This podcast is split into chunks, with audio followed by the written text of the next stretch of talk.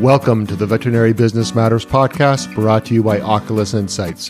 Here we will discuss topics related to veterinary business management. From small to large animal, this podcast strives to give you the insight and tools to help you improve your veterinary business. Oculus Insights, supporting businesses where great people want to be. Hi, it's Mike Pownall from Oculus Insights. Welcome to another one of our podcasts in the COVID 19 Resilience Guide for Veterinarians. I'm really, really excited about this podcast I had with Marie Holowaychuk. It's the first time I met her. I knew her reputation, looked at her stuff online, looked at her um, webinar she had just uh, completed on COVID 19 and you know her focus is on wellness and mindfulness and, and really helping them uh, let's call it the emotional mental state of us in the veterinary profession and um, you know i think it's a it's a kind of as we talk about in the podcast something that we really never talked about as veterinarians or in the profession even 10 years ago and as people like her that are really bringing it to the forefront. And uh, I think, you know, I learned a lot from this podcast. Uh, I was writing a gazillion notes as I was recording it and chatting with her. And we could have chatted so much longer, but we only had a short period of time. So I really hope you enjoy this and, and please uh, tell your friends about this, this resource guide. It's our, our mission really is to help veterinarians get through this pandemic and get out the other side stronger than they expected and, and ready to take on our next challenges and to thrive in the future. So enjoy. Hi, and welcome to another of the Oculus Insights podcast. This is all part of our COVID 19 Resilience Guide for Veterinarians. I'm very honored to have Dr. Marie Holowaychuk, another fellow Canadian. Marie is, you're a veterinarian, you're boarded, I'll let you explain all about that because your journey is incredible. But really, what I find amazing is that you're just focused on mindfulness and self care for veterinarians and the veterinarian team. And I just think that's such a you have such a unique voice. So so welcome to the podcast. Thanks, Mike. It's a wonderful pleasure to be here. So tell us a bit about your story. You graduated from uh, vet school in 2004, but then you had a very circuitous route, accumulating degrees and board specialties and moving here and there teaching. So it's quite an illustrious career. I was kind of reading your bio and I was like, wow, I'm feeling kind of shamed. Huh. Uh, yeah, probably how I feel when I read the veterinary student applications these days. Yeah, it's it's been quite a crazy journey, but it's I think every everywhere I've been has brought me exactly where I'm meant to be. And I decided to do an internship in small animal medicine and surgery after I graduated from vet school. I had grown up working actually mostly in my mom's companion animal practice, just in the town where I grew up, and uh, ultimately just really wanted to, you know, explore other avenues and and and spread my wings, so to speak. So. I, I did that, and it was during my internship that I really fell in love with emergency and critical care as a specialty. So I did apply for an emergency and critical care residency and that took me to North Carolina State, which was quite an interesting journey for me as a Canadian. um, it was quite different living in the southern states for three years, but I loved it. It was an incredible training experience. And as you said, I became board certified thereafter. And um, I had a real and continue to obviously have a real passion for teaching. So I accepted a faculty position at the Ontario Vet College and was assistant professor there of emergency and critical care for five years and just loved it. You know, I loved loved you know being in the clinic with the students training interns training residents having graduate students doing research all of it was incredible but all of it was also a recipe for burnout and um, it didn't take long for me to really start to see the physical and mental health ramifications of burnout because you know that was 10 years ago now before i really had had gone on this journey of self care and mindfulness and everything else, as you mentioned. So it took me some time to really recognize what was needed in order to continue to do this work full time, especially work that is intense as emergency and critical care. And, you know, in the meantime, I, I opted to leave that job and to move closer to home. So I came back here to Calgary and started life uh, as a self employed entrepreneur and continuing to speak and travel and provide consulting in the field of emergency and critical care. Um, but, you know, that burnout just kind of kept creeping up on me. And um, I had to make some, some really profound changes in my personal life. And those changes were so transformative for me that I just felt really called to share them with the profession. You know, this was about four or five years ago when we really started talking about suicide and mental illness in the profession. And, you know, rather than always speaking on emergency and critical care at the conferences, I started promoting lectures on on wellness and self-care and it's just grown enormously because we have grown so much as a profession in the last few years and recognizing these problems and more importantly really focusing on strategic ways to address them so I hope that's the nutshell of the introduction that you were looking for. That's a great intro. And as I was listening to you talk, you know, going back 10, 12 years to the late uh, aughts, is like we didn't really talk about burnout and we didn't talk about self care. And that must have been a, a very courageous time uh, for you to have to sort of go through that and, and forge the path that you did. But also just must have been very overwhelming and I'm sort of making a bridge in terms of where a lot of people are now. And this is, you know, really the, the purpose of our discussion is in terms of the stresses that we're getting with this COVID 19 pandemic from practice owners to associates to everybody in, involved in the profession. This is incredibly uncharted water. So I think this is really valuable to have your insight into this. You gave me reference, and I've reviewed and, and really, really enjoyed a webinar you did recently, and I'll put the link in the podcast notes for it. But really, I think, you know, when you start, you talk about if you don't take care of ourselves, how can we take care of others? And I think that's sort of the theme that comes throughout all of your presentation, your webinar. It sounds like an obvious statement, but boy, it packs a lot of punch when you start adding all the other things that come to be part of that. So wonderful stuff. So, what are you seeing now? You're talking to vet practices, you're talking to veterinarians and part of the, the healthcare team. What are some of the stresses and concerns that worry you about where people are going during this pandemic? Yeah, you bring up so many great points, Mike. And you're right. This is uh, vocabulary that we didn't use, uh, you know, 10 years ago. But thankfully, we are in a place where we can talk more about these issues and, and have the vocabulary and the tools to be able to mitigate them. And this couldn't come at a better time because, as you said, people are struggling. Um, what I'm seeing with this pandemic is just a wide range of, of difficulties, you know, from the level of the practice owner who may be struggling financially, you know, to keep the business afloat and to keep employees hired and not have to let individuals go, but to also keep employees safe and to not put them in harm's way when it comes to their own health and wellness. And, you know, then it trickles down from there. We've got hospital managers and oftentimes in conjunction with the ownership team and the associate team who are having to really on the fly come up with protocols around managing clients managing the the staff adjusting the caseload adjusting the scheduling you know, it's certainly one thing to go to having appointments by distance and doing phone communication and, and this, that, and the other, but inevitably that adds on time to an appointment. And so when you add on that time to the appointment and you cut down the number of appointments in your day, that, that can be very stressful from a business management perspective. So we've got all of those nuances that are entrenched in here. And then, really, at the level of the team, we've got individuals who are now having to balance coming into work as essential staff members and essential services, providing these essential veterinary services. But on the flip side, their whole personal life has been turned upside down because if they have children, there's now no childcare, no school. They might have a partner who's lost a job. And so they might be having carrying an extra added financial burden. They're their role in the hospital also may be at risk if if it's determined by the higher ups that you know that they need to scale back on on team members. There's just so many things involved you know from a from a personal and professional wellness standpoint.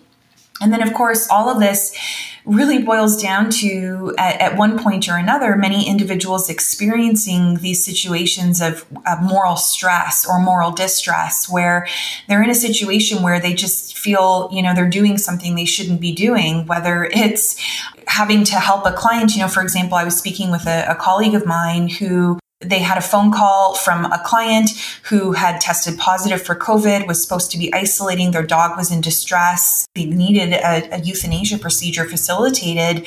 And, and how do we do that? How do we accommodate that? How do we safely get this pet into the hospital? Is this a situation where we can safely allow the owner to be present? Or do we deny the owner being present for the safety of the team? And then what sort of moral conflict does that create within us? Recognizing that gosh, if we were that pet owner, of course we would want to be there for our pets, you know, euthanasia procedure. And so just you know that's just one example but but there are a myriad of examples where you know we might be in conversation with clients and we might not have proper personal protective equipment and or we might be even interacting within our team. And within the team um, you know especially in the context of emergency and intensive care type of situations where we're really all standing very closely with each other surrounding this. There are no boundaries there. Yeah exactly. Physical distancing goes out the window. So yeah yeah. Just lots of factors that are involved, Mike, uh, when it comes down to it.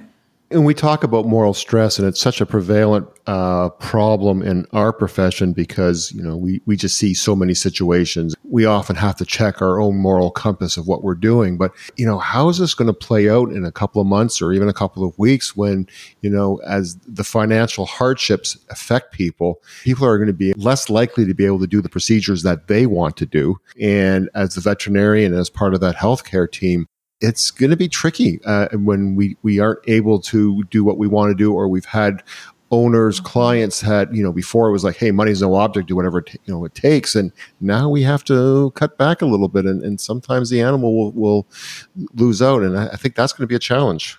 Yeah, and I think it already has become a challenge. You know, talking to my colleagues who have been working over the last few weeks, just as the pandemic has started, I mean, you know, we've all seen the unemployment rates and how much they've skyrocketed. And they're speaking with clients who simply do not have the funds that they have unfortunately had to make tough decisions about postponing surgeries or not pursuing surgeries or choosing euthanasia because their current financial situation that they've they've lost their job and they don't know if and when they're going to be reemployed or their anticipated financial situation whereby, you know, their income is diminished and they don't know when or if it will pick back up again. Veterinarians are already being put in those morally compromising situations. And I agree with you. I think it's only going to continue and probably worsen over the next few months. And then I would think the other burden that we're, we're getting, especially in larger teams, because there's a diverse viewpoint or opinion on what are appropriate measures we can take.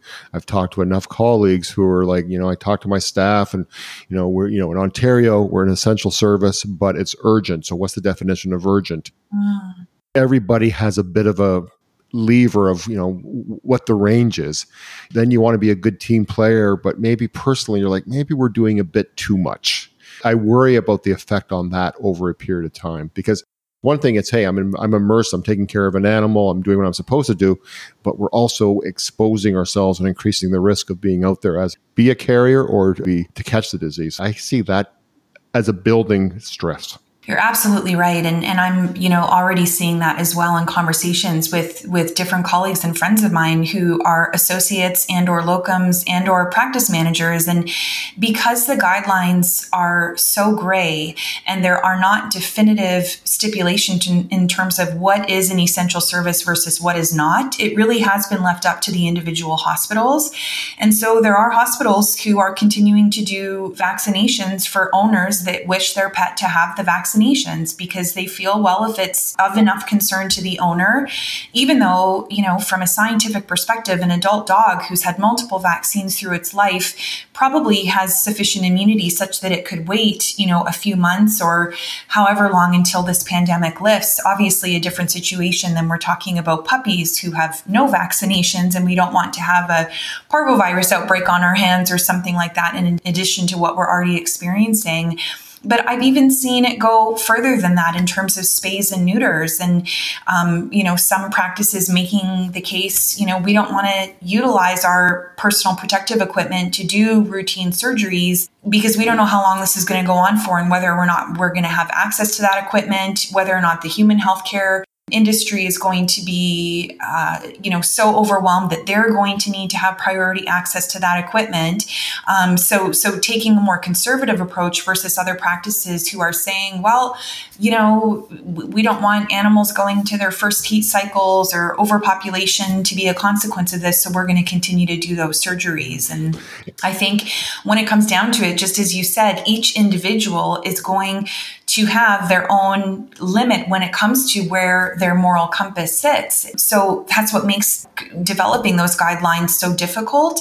But truly, truly, it has a, a very profound impact on the well being of the team. So, do you see a new kind of oh, I'm trying to think of the right word. You talk about compassion fatigue. We talk about burnout. We talk about moral stress. Well, we don't. You talk about it quite eloquently. Is there a new kind of crisis stress that is unknown to us, or that's going to have to be squeezed into this box of all the other stresses and fatigues and burnouts that we have that, that you know, our shoulders are only so broad?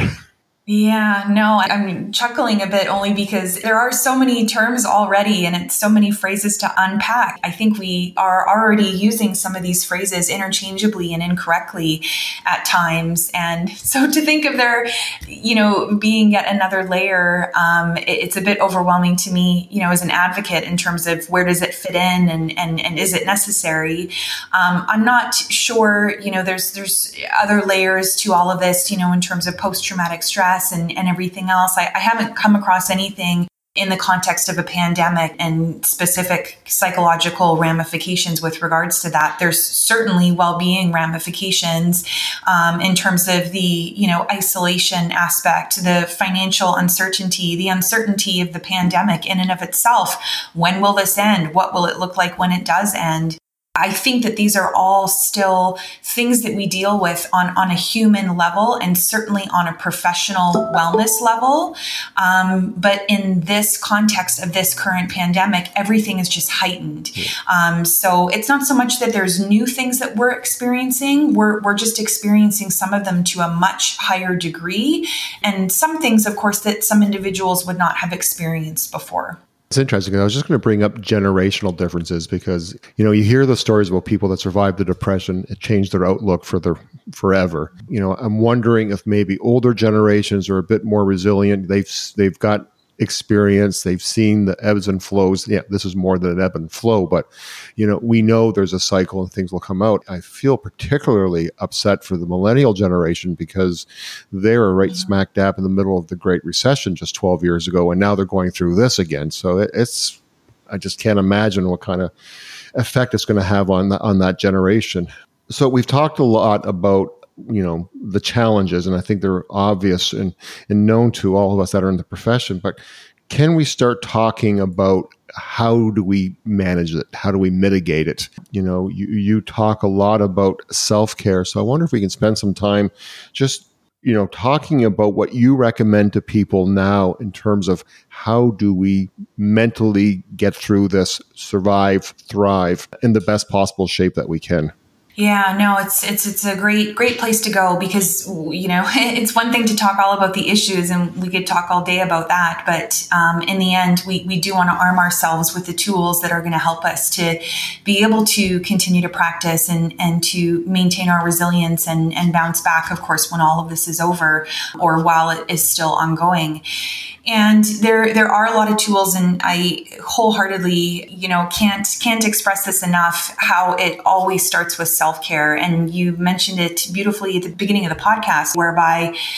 you know if we are not caring for ourselves first we are not going to be able to look after everyone else. And, and weeks ago, people started reaching out to me when this was all unfolding and they said, you know, people are going to need your help more now than ever because of what we're going to be facing with this pandemic. And, you know, what advice are you going to be giving to them? And I said, look, like the advice doesn't change. It just becomes even more important um, people can you know step in and step up and and and do all the new protocols and pick up extra shifts and um, work the longer hours and, and and do everything that they think that they need to do in order to serve their clients serve their patients serve their teams and serve their businesses during this time but if at the same time they are not also amping up their own self care strategies, then they are simply not going to be able to sustain that level of work. So, what is self care then? A lot of people have a misunderstanding that self care is the equivalent of coping strategies. So, I hear people all the time saying, you know, my self care is coming home from work, pouring a glass of wine, and watching Netflix. And it's not to shame anybody who who does that as part of you know their routine or their habits, especially if they've had an exceptionally awful day at work. But it's important for people to recognize that those types of exercises are not actually health promoting. And if they are not health promoting, then they are not actually self care. So self care has to be in the interest of promoting our well being, whether it's emotional, um, intellectual, physical, financial, occupational. You know, there's many dimensions of wellness. And so there's many facets that require our attention. And self care is really done with the intention of building up our reserves over a long period of time so that when things do get really difficult or when times are incredibly stressful, that we have the capacity to bounce back rather than getting home and being completely incapacitated to the point where all we can do is sit on the couch and drink wine and watch TV. Got a quick question on that because you, you you mentioned several factors that go into self care, and you know one of them you caught me was was financial, and it's going to be hard for people to have that financial self care. So the question I have, this just hit me as we were talking, is can you do more of another? So let's say I'm going to do more of uh, mental care or health care, more physical care. Well, can you do more of another to balance out where it's going to be a deficiency? And you know, when the economy is where it's going, there's not much we can do. You can accept where your circumstances are, um, but you're not going to make money out of nothing right now. Yeah, I agree for sure, Mike. And when I talk about financial self care, it may not be, you know, ma- making more money or getting a side gig or what have you, but it might be looking at the money you have and thinking to yourself, okay, like where can I cut back? And that's one of the beauties of isolation is a lot of people have cut back. Yeah. Um, people aren't going out as much. People aren't spending as much. People aren't driving. They're not having to buy gas. So there might be situations where people are in a position where they need to sell some things that they have that they're not actually using and that perhaps they don't need or, you know, set up a virtual meeting with a financial advisor to really look at their situation and how they can plan moving forward. There's a lot of people who have haven't filed taxes, you know, in a couple of years, maybe now is a time to get in front of that, to look at the benefits they could apply for, to, you know, so I don't want to completely disempower people and say because we're in a pandemic, financial wellness goes out the window because, you know, I think that there are a lot of things that individuals can do, but but to go back to your question um, or your suggestion, whereby we might, you know, kind of plump up some of the other pieces of the wellness pie, so to speak, by focusing on other dimensions, um, I think it's important to make sure that people recognize that each of these different dimensions of our wellness or our overall well-being, that they don't necessarily have to be equal. And and many people out there are already very, very good at one dimension. For example, physical wellness. A lot of people exercise regularly. They are eating well they're getting the appropriate amount of sleep that they need each night. They're taking precautions to utilize hand hygiene and, and to protect themselves. So, so that's great. I think what's really important, what I often share with people in my workshops and in my lectures is to really look at those areas that maybe a person had no idea that that was even necessary for their overall wellness. So, um, to think about social connection, especially now, social wellness is a, arguably one of the most important. You know, humans are very social creatures. We are so lucky. I think if there's one thing to be grateful for in the pandemic and the time that it's hit us is that it's come at a time of technology. So we have FaceTime, we have Zoom, we have Skype, we have capabilities of staying visually connected to individuals, even if we're not physically connected to them, um, but to be able to keep in touch. And so, so fostering that, as you said, emotional wellness, absolutely. You know, we need to look after um, how we're managing stress, how we're managing our feelings, certainly how we're managing our mental health. Once again, the good news is, is we have a lot of services in place whereby individuals can undergo counseling virtually. And so, you know, there definitely are other areas that people can focus their efforts on, but I would not, you know, completely dismiss any of the other dimensions just because of the current state we're in. I think I think I could make an argument for every single one of the wellness dimensions, even in the time of COVID nineteen. I think that we can still find something to to foster in each one of them. That really helped me. That helps clarify things. You also talk about unhealthy boundaries, and I think we all get that. But I worry about are we going to get more of those now? Because I think about the you know more client bullying behavior i've been hearing more and more stories of hey we're all underneath mm-hmm. a lot of stress our fuses are probably a lot shorter than we'd like it to be and clients just losing it on technicians or a doctor or receptionists i think the, the the flip side of the boundaries is because of social distancing we have such a huge boundary do you have any tips for people of how to manage the boundaries how do they set those boundaries yeah, it's such a great point that you raise, Mike. And, and I've heard the same horror stories. I had someone email me a couple weeks ago and say that their clients were, were just, just as you said, they were losing it and how could they protect their team? And and I said it's quite simply a matter of boundaries. I mean many businesses that you walk into you know you see signs on the door that say abusive verbal physical behavior will not be tolerated and services will be denied. Veterinarians are such kind and compassionate individuals um, all veterinary team members techs vets receptionists it doesn't matter. We all have the patient's best interests at heart. And so too often our boundaries are too soft and we put up with a lot of of um, what I consider very inappropriate behavior from the clients. And so it really is a, a verbal boundary that needs to be asserted. And, and, we need to recognize that boundaries come in many different forms. So, yes, there are those physical boundaries. And, and I don't think anybody can argue with those at this point in time. Um, you know, your clients have to stay outside. We will come to your car and, and take the pet into the hospital, and then we'll be conversing with you via phone. I know that there are some hospitals that are making exceptions in circumstances of euthanasia, whereby if the owner is willing to wear personal protective equipment or um, a mask at least, so that they're not putting anybody else at risk, and that there would be, you know, an extension set, you know, to the catheter so that people can maintain that six foot separation. You know, I know that there are some compromises being made, but when it comes down to appropriate treatment on the part of the client to the team, for me, that that's a non-negotiable, that's a hard limit and that's a hard no. It's if you cannot treat us and speak to us with respect and understanding, um, then services are going to be denied. Now, that's certainly not my go to initial tactic. That's kind of the bottom line where it rests on. But when we are communicating with clients at a time like this, where emotions are running so high on the part of both the team and the client, first coming at it from a place of compassion and empathy is so important. So having compassion for this client who is probably terrified about what's going to happen with their pet. They're scared not to be there and present during any examination or procedure. They are perhaps feeling guilty that maybe they waited to come in because of everything that they've got going on. Maybe they are fearful that they are not going to have the finances to pay for whatever is needed.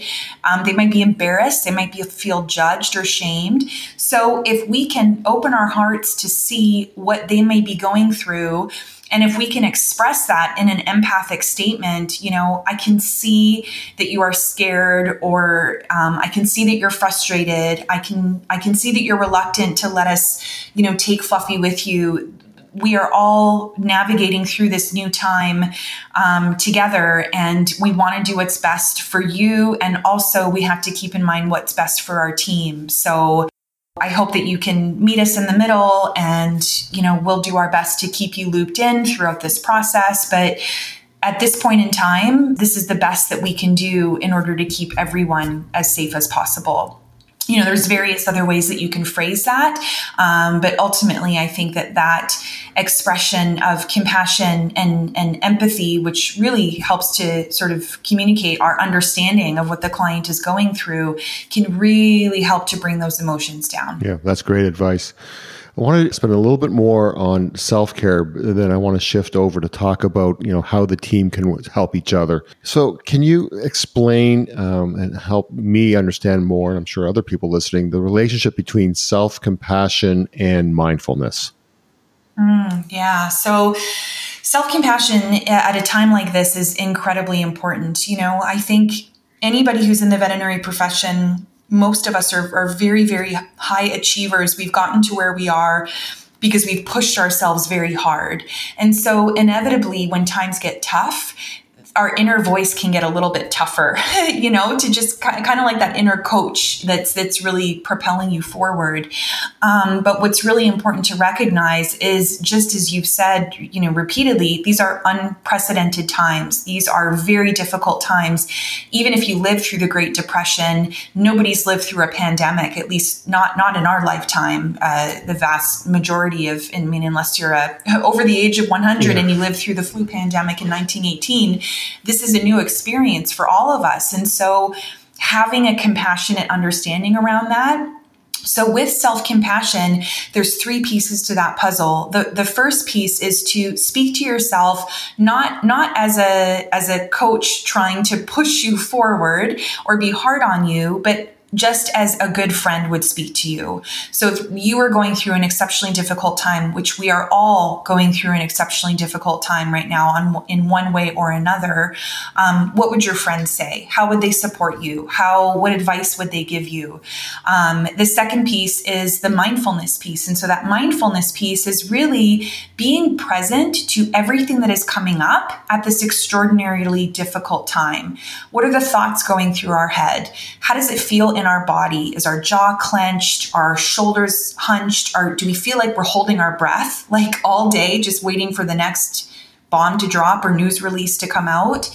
Um, and in recognizing that and being present to that, we're not judging it. We're not trying to make it go away. We are simply noticing it, observing it, maybe, um, you know, recognizing what it is and then not getting pulled into a story or a rumination or a catastrophization around it. Okay, so we're not latching onto it and hanging onto it and what if this and what if that, because that's going to pull us into the future or it's going to suck us into the past. And we want to stay as present minded as possible, just being with what's coming up knowing that what is happening for us right now is not going to be what is happening for us later.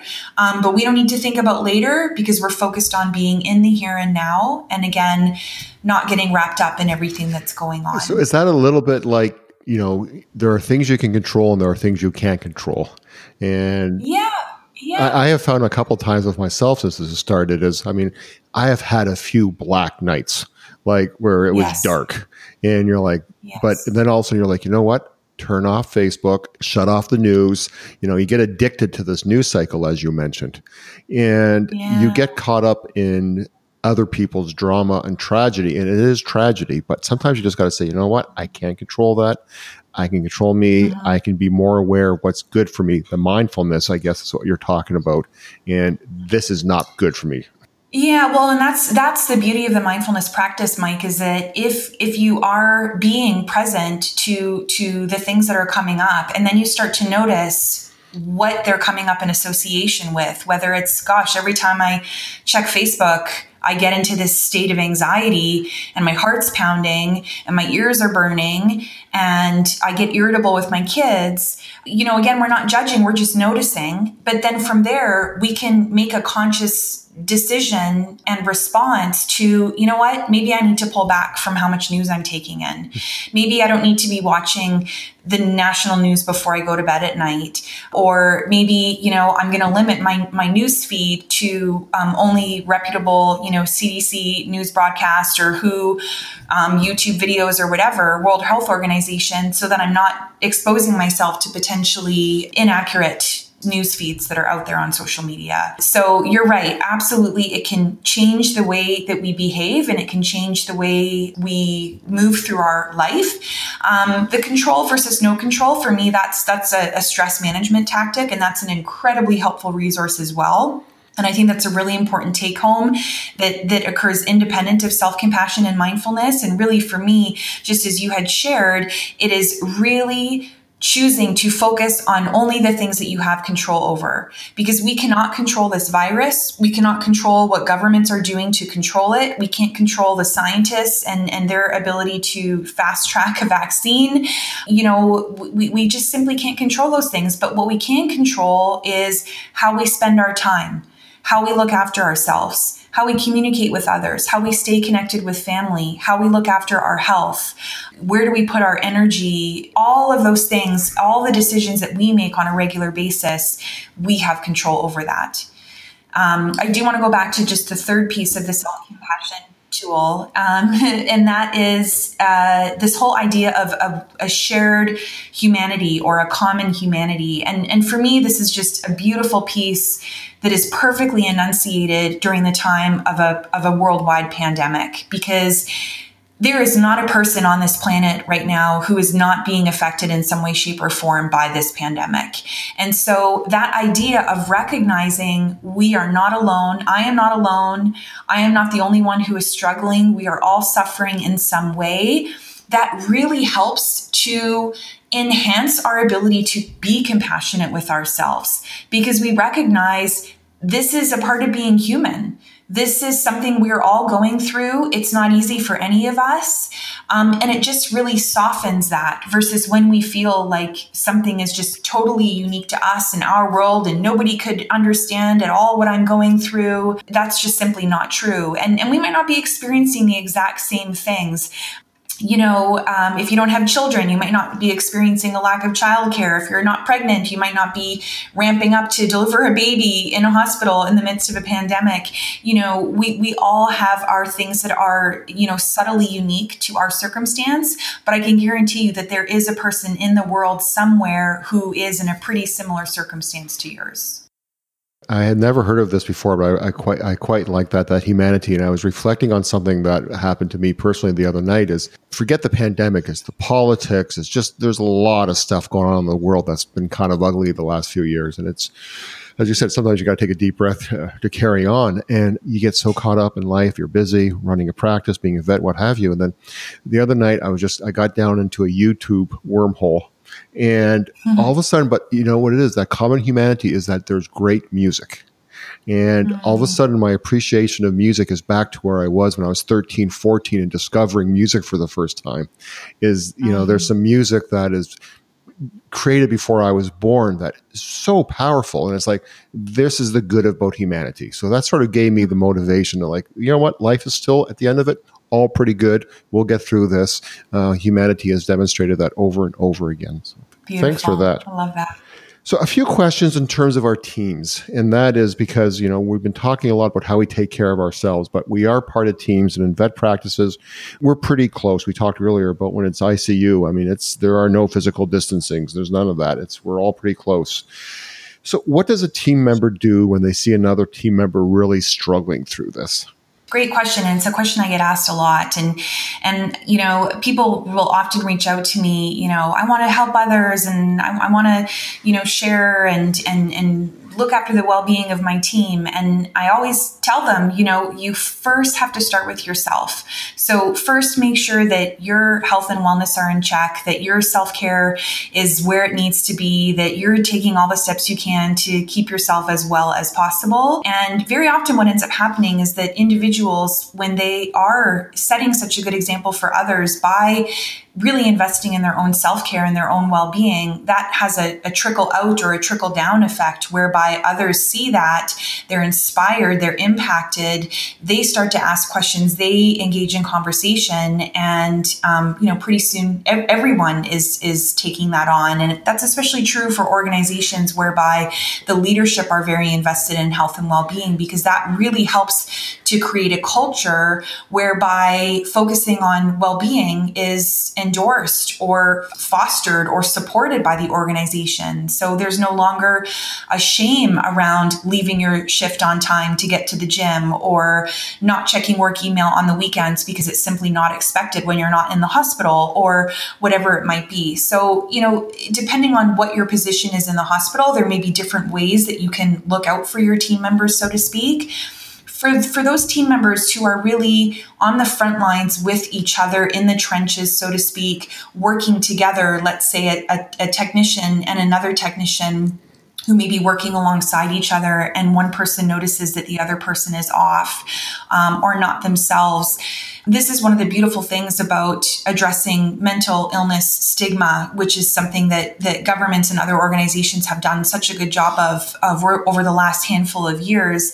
Um, having a conversation, opening up a dialogue, letting a person know that I'm here for you. I care about you. I- have noticed, you know, I'm concerned for you. I- have noticed these changes. And, um, you know, I just, I-, I want you to know that I'm here to have a conversation if you need it.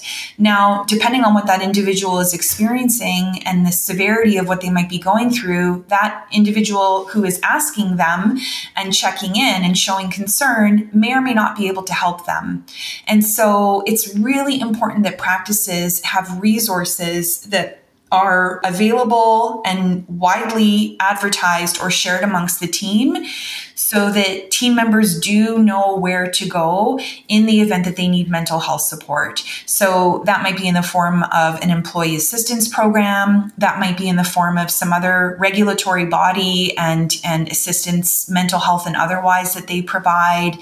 They might have some resources that would have to be paid for by the individual, but they're relatively inexpensive and readily available, like some of the um, electronic counseling services that I mentioned or alluded to earlier well, I think it's important that we all embrace this culture of, you know, openly talking about what we're experiencing from a mental health perspective, just like we would talk about a physical health perspective. You know, somebody says, gosh, you know, I'm, I, I just can, can you give me a hand lifting this dog? My back is just really bugging me today. We talk about that so openly in the hospital, but yet a person who comes into work who, let's say, is really struggling with anxiety around all of the uncertainties of this pandemic, we're just not quite to a place yet where people can come in openly and say, gosh, you know, I, am not sure I'm, I'm in a place where I can really interact with clients a lot today because I'm feeling super anxious. My anxiety is just really flared up today. You know, could you step in and maybe take over that role? I would love to be in a space where, where that was more embraced and, and just common. We didn't even have to think twice about it. And I think we're getting there. But until we do get there, there's going to be probably smaller, more private exchanges that take take place, whether that's team member to team member or supervisor to team member, um, however that looks, but that we are talking about it as openly and honestly as we can, that there is no judgment, um, that there is the same extension of support that would be provided to a person with a physical ailment, just the same for a, a, a mental health ailment.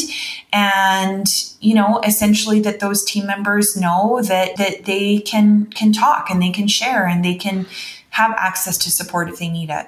So it might be the one great thing that comes out of this pandemic actually is a heightened awareness of this, what you were just describing. And if that is something that we can keep afterwards, it's as easy to say, you know, when I'm just not mentally up to it today, just like my back's not up to it, that would be a huge mm-hmm. win. So, I mean, there's got to be something good out of it. So, this has been an exceptionally great conversation. I've gained a lot of insights. I've written a lot of notes for myself. There's things I've taken back to help myself, but also to help my own team.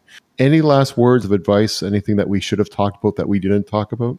I think you did a great job of facilitating this, Mike. I think we touched on a lot of really important points and I leave with the same optimism that you just shared. You know, I do think that there is going to be good that comes from this, whether it's changes in our lives that, you know, allow us to better look after the planet, to better look after each other. Who knows what it's all going to look like in the end?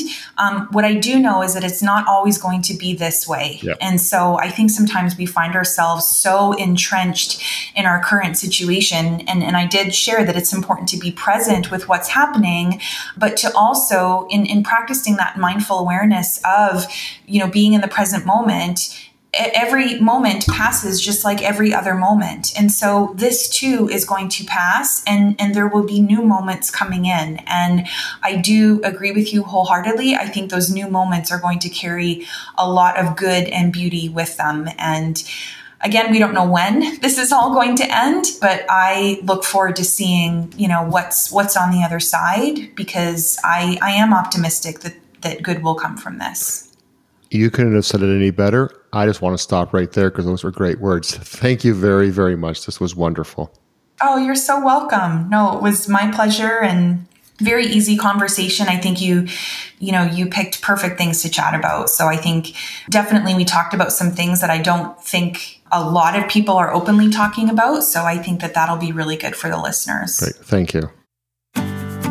At Oculus Insights, we care a lot about animals, but we also care about the health of the veterinary profession. Our goal is to support veterinary businesses around the world by helping you clear your path to success.